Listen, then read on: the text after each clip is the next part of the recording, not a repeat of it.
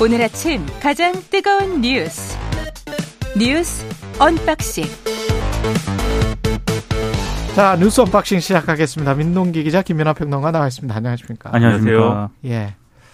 김문수 경사노위 위원장이 해법을 제시해 주셨으면 좋을 것 같은데 정부는 화물연대 압박 수위를 계속 높여가고 있는 근데 대화는 거의 뭐 안 하는 그런 상황이네요. 초강경 대응 방침입니다. 예. 운송 방해 행위에 대해서 종사 자격을 취소하고요. 죄 취직도 제한하는 법령 개정을 추진하겠다고 밝혔습니다. 그리고 운송 거부 차주에 대해서는 유가 보조금 지급을 제한하고 고속도로 통행, 통행료 감면 대상에서도 제외하겠다. 어제 이제 윤석열 대통령 주재로 관계장관 회의 직후 가진 정부 합동 브리핑에서 추경호 부총리 겸 기획재정부 장관이 밝힌 내용입니다. 불법에는 타협 없이 끝까지 책임을 묻는 엄정 대응 원칙을 계속 견지하겠다. 운송 복귀 거부자는 물론 업무 개시 명령 위반을 교사 방조하는 행위자에 대해서도 전원 사법 처리하겠다. 이런 점을 강조를 했는데요. 윤석열 대통령도 어제 어, 정유 철강 분야 등에 대한 업무 개시 명령 발동을 준비하라고 지시를 했고요. 화물연대 총파업과 관련해서 어, 조직적인 불법 폭력 행위, 법치주의에 대한 심각한 위협, 어떠한 경우에도 타협하지 않을 것 이런 초강경 발언을 쏟아냈습니다. 그리고 연합뉴스가 보도한 내용을 보면은요. 예. 어제 그 최근 참모들과의 비공개 회의에서 화물연대의 파업 사태를 겨냥을 해서 북한의 핵위협과 마찬가지 이런 발언을 또 한 것으로 또 보도가 되고 있거든요. 북한의 핵위협과 마찬가지. 네, 상당히 좀 초강경 발언을 쏟아내고 있는 그런 상황입니다. 윤석열 대통령은 이르면 내일 국무회의를 거쳐서요. 정유 철강 등의 분야에 업무 개시 명령을 내릴 것으로 일단 전망이 되고 있고요.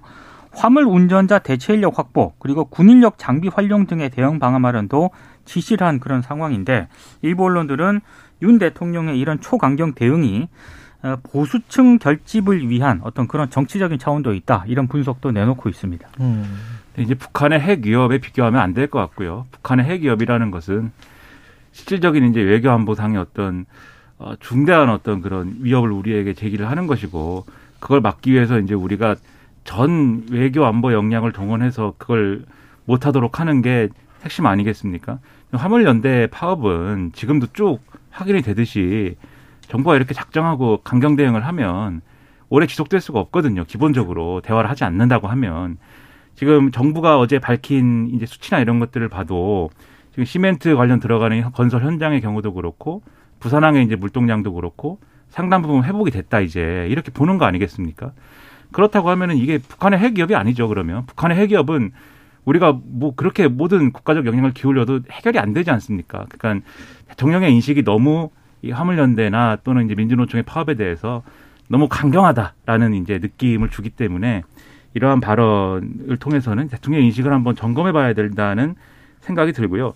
그리고 이제 정치적으로는 이게 뭐 모든 걸 뭐 어떤 파업의 대응이나 이런 것들 다 정치적으로 뭐 하고 있다라고 보기는 어렵겠으나 그 효과는 분명히 있을 것이다라고 저는 생각을 합니다. 그러니까 어 일반적인 보수 유권자층에서는 이 일반적인 파업이나 이런 거에 대해서 이렇게 강경 대응하는 거에 대해서 긍정적인 어떤 여론이 조성될 걸로 보이고 지난주에 이제 여론조사 결과나 이런 것들을 종합했을 때는 윤석열 대통령 지지율이 소폭 오르긴 했는데 아주 드라마틱하게 올라가진 않았거든요.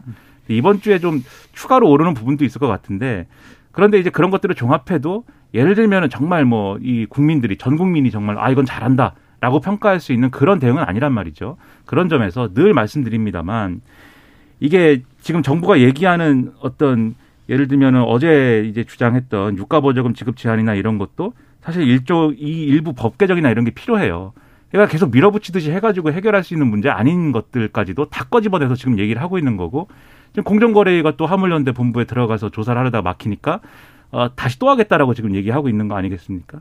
그러니까 전반적으로 이런 분위기 속에서 오히려 성과가 나지 않을 수 있는 방향으로 이 상황이 갈 수 있기 때문에 좀 여러모로 다양한 옵션을 가지고 접근을 했으면 좋겠다라는 생각입니다. 뭐 정치적으로 효과가 있다라는 거는 국민들이 어, 상당수의 국민들이 민주노총의 파업에 관해서 별로 좋게 생각하지 않는다. 지금 국가 경제가 힘든데 어 그래도 양보를 해야 되지 않겠느냐. 뭐 이런 생각을 가지고 계시는 분들도 꽤 많은 것 같고요. 그렇죠. 그런데 이제 정부의 역할이라는 게 이익을 조정하는 거잖아요. 그렇죠. 예, 이익을 조정하는 건데 우리가 지금 과거에 생각을 해보면 바로 몇 달 전에 시멘트값 올렸을 때 올라갔을 때는 건축비 올려줬단 말이죠. 음. 레미콘, 철강 다 마찬가지입니다.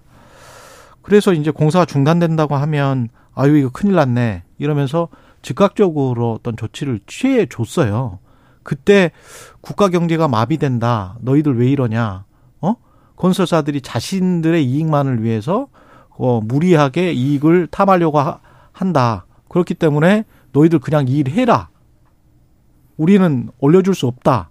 왜냐하면 국가 경제 전체로 봤을 때는 이건 인플레이션에도 영향을 준다. 저는 경제적으로 봤을 때는 똑같은 지금 논리라고 보거든요. 지금 임금 인상 전 세계적인 임금 인상 특히 이제 미국, 유럽, 한국 같은 선진국에 있는 것 쪽은 불락화된 경제 때문에 임금 인상이 지금 계속 발생을 하고 있습니다. 그런 차원에서 또 이 화물연대 파업이나 이런 것들을 보면 인플레이션 때문에 실질 임금이 감소하잖아요. 한국 네. 같은 경우는 마이너스 2% 정도 감소를 했다라고 지금 이야기가 나오고 있는데 그런 상황에서 임금을 좀 더 올려받아야 되겠다는 노동자들의 요구는 전 세계적으로 선진국에서 다 나오고 있거든요. 근데 이거를 노동자들의 요구만 이익 추구라고 하고 탐욕이라고 하고 어 원자재가 올라서 기업들이 이거를 올리고 뭐 식료품도 음. 다 마찬가지 아닙니까? 그걸 소비자에게 부담하는 거는 어쩔 수 없는 경제 현상이다라고 설명하는 그런 어, 유명한 파이낸셜 타임즈나 월스트리트 저널이나 제가 보는 어떤 서구 언론도 이런 식의 이중적인 잣대는 들이대지 않아요. 음. 자본주의 원칙에 충실한 어, 신문들이 좀 참 이해가 안 됩니다. 이런 이런 그 마인드 자체는 이해가 안 돼요. 한쪽도 조정을 해줬으면 다른 쪽도 조정을 해줘야 되는 거 아닙니까?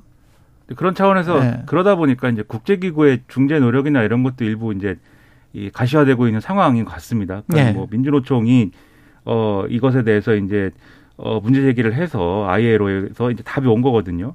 그러니까는 민주노총이 문제를 제기한 거에 대해서 즉시 개입을 한다라고 하면서 이제 일종의 이제 답변을 요구한 겁니다. 음. 이 대한민국 정부에 대해서. 예. 근데 이건 상당한 이제 중요한 어떤 문제임에도 불구하고 정부는 여기에 대해서 별로 법적 구속력 없는 뭐 어떤 의견조의 수준이 아니겠느냐 이제 이렇게 얘기를 하고 있는데 우리가 ILO 협약을 비준을 했기 때문에 이렇게 좀 이런 좀 수위가 낮은 정도로 대응할 필요가 있는 게 아니라 ILO가 이렇게 권고를 하면은 그것은 또 진지하게 받아들이고 진지하게 또 다뤄야 되거든요. 그런 점에서도 사실 이 ILO가 이렇게 권고하는 거는 무슨 윤석열 대통령이 지금 민주노총에 민주노총을 보는 시각처럼 무슨 체제 전복이나 무슨 뭐 어떤 정치적인 어떤 뭐 퇴진 투쟁의 연장선은 아니지 않습니까? 그러니까 적어도 ILO가 뭘 그러면 요구하는지 정도는 한번 돌아볼 필요가 있겠다 그런 생각입니다. 정부는 통상적인 의견 조회 요청에 따른 답이다. 음. 이렇게 이제 해석을 하고 있는데요. 소환이 아직 공개가 안 됐기 때문에 전문을 공개를 하지 않고 있는 그런 상황인데, 근데 음. 분명한 것은 국제노동기구 같은 경우에는 결사의 자유위원회라는 감독 기구가 있거든요. 예.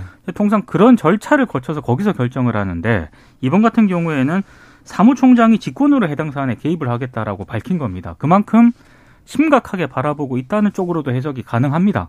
음. 예, 정부의 입장처럼 통상적인 의견조회에 따른 뭐 답이다. 이렇게 볼 수만도 없는 그런 상황입니다. 서해 공무원 피격 사건 관련해서는 서훈 전 청와대 국가안보실장이 주말 동안에 구속이 됐고 문재인 전 대통령이 또 입장을 냈습니다. 그러니까 지금 법원의 판단은 증거인멸의 염려가 있다. 이제 이렇게 판단을 한 것 같습니다. 근데 문재인 전 대통령은 서훈 전 실장 같은 경우에는 김대중 노무현 문재인 정부의 대북 협상에 참여한 최고의 북한 전문가 전략가 협상가다.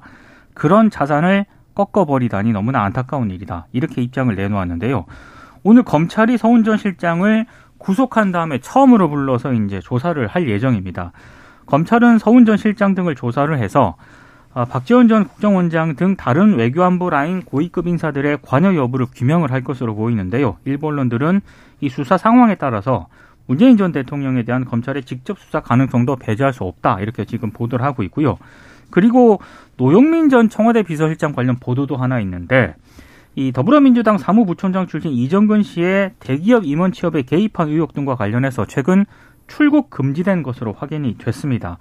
아, 이 지금 구속이 됐죠. 이정근 전 사무부총장 같은 경우에 CJ그룹 계열사에 취업하는 과정에서 노영민 전 실장이 영향력을 행사했다는 그런 지금 어, 검찰의 판단인데요. 그런 혐의를 음. 지금 받고 있는 그런 상황인데 예, 일부에서는 또 어, 문재인 정부 청와대 고위직에 대한 검찰 수사가 본격화하고 있다 이런 해석도 내놓고 있습니다. 그러니까는 뭐 지난주에도 말씀드렸습니다만 이 사건, 이 서해 공무원 피살 사건에 대해서 이 서운전 실장이 받고 있는 혐의는 정확하게 핵심은 그 이른바 이제 배포선 조정이냐 아니면은 정보 삭제냐? 그렇죠. 은폐 삭제냐 뭐요 부분인 것이고 정보 삭제. 그렇죠. 그러 그 어떤 것이냐에 대한 것이고 만약에 이 정보를 삭제한 거라면 그 결정은 누가 했고 어떤 근거를 했느냐. 그 다음에 그러한 판단과 근거는 어떤 판단에서 나온 것이냐. 요게 이제 핵심이거든요. 그래서 음. 결국 그 정보 삭제를 한 이유가 이 남북 관계의 어떤 그 리스크를 감안해서 이 공무원분이 자진 월북을 했다라는 근거가 없는데도 이런 결론을 내리고 그 결론에 따라서 이 상황을 다 조정하고 그 다음에 그러한 흔적을 이제 없애기 위해서 예를 들면 이렇게 정보를 나중에 수정하고 이런 거라고 하면은 이제 검찰의 혐의가 적용이 되는 것일 테고 그게 아니라 당시에 상당히 제한적인 어떤 정보들을 가지고 고심에 고심에 거듭한 결과 자진 월북 정황이다라고 이 사례에 맞게 판단을 한 것이고 그리고 나서 그러한 정황에 맞춰서 이 배포선 조정이라고 하는 그러니까 이 정보가 구체적인 정보가 일선 부대에 다 있으니까 이런 것들에 대해서 일정 부분만 공유하도록 하는 이런 선에서 이제 합리적으로 지시를 한 것이다. 요게 규명이 되면은 이제 혐의가 없는 게 되는 거죠. 근데 다만 지금 법원은 어쨌든 구속영장을 뭐 내줬기 때문에 아마 이 적부심이나 이런 것도 할 걸로 보이는데 이 수사의 결론은 뭐 계속 지켜봐야 될 걸로 보입니다. 그래서 이 수사의 결론을 지켜봄으로 해서 과연 이 사건이 정말 국민의힘 등 또 여당이 주장하는 대로 정말 어떤 북한의 눈치를 본 그런 결과물이 과정에서 어떤 공무원이 희생이 된 것인지 음. 아니면 남북이 이렇게 대치하고 있는 상황에서 정말 어떤 비극이 벌어진 것이고 거기에 대해서 정부가 나름의 대응을 한 것인지 밝혀지리라 보고요. 예. 그다음에 이제 문재인 전 대통령의 입장문과 관련돼서는 다소 이런 부분은 좀 아쉬운데 예를 들면 서훈 전 실장이 최고의 전문가일 수 있는데 최고의 전문가라고 해서 어떤 법적 대응이나 이런 것에서 뭐 완전히 뭐 벗어날 수 있는 건 아니지 않습니까? 이런 거는. 근데 그런 부분에 대해서 물론 문재인 전 대통령은 이게 일종의 정치 보복이고 그런 점에서 부당하다라는 전제를 깔고 이제 이렇게 아쉬움을 표현한 거지만 이게 또 다른 논란이 또 될 거예요. 그런 점에서는 아, 이게 결국은 뭐 어떤 신고 정권 간의 충돌이라느니 또는 뭐 전 정권에 대한 어떤 수사가 광범위하게 진행되는 와중에 결국 문재인 전 대통령까지 겨냥할 것이다. 이런 주장이 이렇게 나올 수밖에 없게 돼서 이런 점들은 상당히 좀 살얼음을 걷는 듯한 그런 상황이어서 참 안타깝습니다. 예. 윤석열 대통령과 당권 주자인 김기현 의원이 지난달 30일이면 일주일 전인데 비공개 만찬을 했다. 뭐 지금 한 명씩 만나는 것 같은 그런 느낌이네. 그래서 뭐 관저 면접 보냐 예. 뭐 이런 해석도 나오고 있는데요. 예. 일단 어, 여권 관계자가 등장을 하고 있습니다. 일부 언론과 인터뷰에서 밝힌 내용인데요. 주호영 원내대표가 윤 대통령과 당 지도부 만찬 후 닷새 만에 윤 대통령을 만난 그날이 있지 않습니까? 예. 그날 김기현 의원도 관저에서 윤 대통령과 독대를 한 것으로 알고 있다 이렇게 얘기를 했습니다. 아, 전당대회 등에 관해서 이제 이야기를 나눴다라고 하는데요. 지난달 22일에 윤핵관 이른바 4, 4명 의원들을 관저에서 만나지 않았습니까? 그리고 이제 지난달 25일 관저에서 국민의힘 지도부와 또 만찬을 함께 했는데 당권 주자들도 잇따라 만났기 때문에 그 윤심이 뭐냐 여기에 이제 언론들의 해석이 좀 궁금증을 낳고 있는데요. 아니 근데 이게 당 대표를 뽑는데 마치 장관 면접 보듯이 이, 이 게 맞아요? 아, 좀 이상한 그러니까 대목이. 있습니다. 그 실제로요. 예. 그 저기 지도부하고 만찬하고 네. 조영 원내대표와 또 만났을 때 나왔던 얘기가 뭐 마음에 들어하는 뭐 후보군이 없다 이런 얘기가 실제로 좀 비공식적으로 흘러 나왔었거든요. 근데 묘하게도 또 조영 원내대표가 지난 그 3일에 대구에서 지역 언론인 모임 이제 그 토론회에 참석을 했는데 이 자리에서 차기 당권 주자들을 거론을 하면서 당원들 성에 차지 않는다 이런 얘기를 했습니다. 음. 그래서 이게 도대체 이 그럼 이 조영 원내대표의 발언이 어떤 의미를 또 가지고 있는 것이냐를 두고 또 설왕설래가 좀 이어지고 있습니다. 그러니까 조영원 원내대표가 이 대통령과 만난 다음에 그리고 그 대통령은 조영원 원내대표 만나기 전에 김기현 의원을 만났다는 그렇죠. 거고 김기현 의원이 무슨 대표거나 원내대표거나 이런 것도 아닌데 만나서 무슨 대화를 했는지 모르겠으나 그 이후에 어쨌든 3일 어 3일날 이런 발언을 한 거예요. 그러면서 민주당은 최고위원 전원이 수도권 출신이다. 그리고 의석의 절반은 수도권에 있다. 그러니까 수도권에서 대처가 되는 대표여야 된다. 음. 그리고 MZ 세대에 인기가 있어야 되고 공천에서 안정적으로 공천할 수 있어야 된다. 그러면서 다른 지금 여타의 당권주자들은 여기에 해당이 안 된다라는 취지의 얘기를 한 거거든요. 예. 그러면은 이게 대통령이 이런 식의 어떤 얘기를 할 수 있는 어떤 전제랄까 이런 맥락이 있기 때문에 그러니까 주호영 원내대표가 이렇게 얘기를 했겠지 만약에 윤석, 윤석열 대통령이 나는 뭐 김기현 의원이 좋다라든지 또는 이 주호영 원내대표가 거론한 특정 후보가 좋다고 그랬는데 주호영 원내대표가 밖에 나가서 이렇게 얘기를 했다고 하면은 그건 지금의 여당 상황에서는 상당히 큰일이 아니겠습니까? 그러니까 우리가 음. 유추할 수 있는 건 윤석열 대통령의 마음에 드는 당권주자는 여전히 없고 그러다 보니까 지금 친윤계 또는 친윤계가 되고 싶은 어떤 의원들은 한동훈 장관의 무슨 당대표 차출론 이런 것들을 막 얘기하고 있는 그런 상황까지 가고 있다. 근데 그게 뭐 좋습니까? 정부에 좋습니까? 대통령에 좋습니까? 또 대통령이 이렇게 한 명씩 만나서 당권 주자에 대해서 직접적인 개입을 하는 게 어떤 긍정적인 영향을 미칩니까? 여러모로 의문입니다. 재밌는 게 예. 성에 차지 않는다라고 하면서 후보군 이름을 직접 말을 했거든요. 음. 조영 원내대표가 김기현, 윤상현, 조경태 의원과 한규환 전 대표입니다. 근데 묘하게도 여기 이름이 언급되지 않은 분들이 있잖아요. 이를테면 뭐 안철수 의원이라든가 그렇죠. 권성동 의원이라든가 유승민 전 유승민. 의원은 예. 직접적으로 언급을 안 했기 때문에 그 외에 또 누구는 언급하고 누구는 언급 안 했냐 또 이런 음. 또 해석을 낳고 이게 있습니다. 또 언론 보도가 조금씩 달라요. 권성동 의원을 언급을 했다는 보도도 있고 안 했다 뭐 안 한 것처럼 되어 있는 보도도 있는데 예. 확실한 건 안철수 유승민은 얘기를 안 한 게 확실한 것 같습니다. 그러면 이제 그들을 상대할 적절한 후보가 누구냐의 쟁점으로 가는 건데 그런데 지금 나온 사람들은 다 그렇 상대가 안 될 것이다라는 취지로 지금 받아들여지니 이게 뭐 잘 되는 것인지 이게 어떻게 되는 것인지 혼란만 가중되는 건 아닌지 의문입니다. 이태원 참사 관련해서는 마약 부검 이야기가 나왔는데 유족 반대로 부검은 실제 이루어지지 않았습니다만은 검찰이 마약 검사를 권유했다 이런 사실이 드러났다. 맞습니다. 경찰도 그렇고 검찰도 그렇고 여기까지. 마약 검사를 권유했다. 예 예. 뉴, 뉴스 unboxing 민동기 기자 김민아 평론가였습니다. 고맙습니다. 고맙습니다. KBS 일라디오 총인의 최강시사 듣고 계신 지금 시각 7시 39분입니다.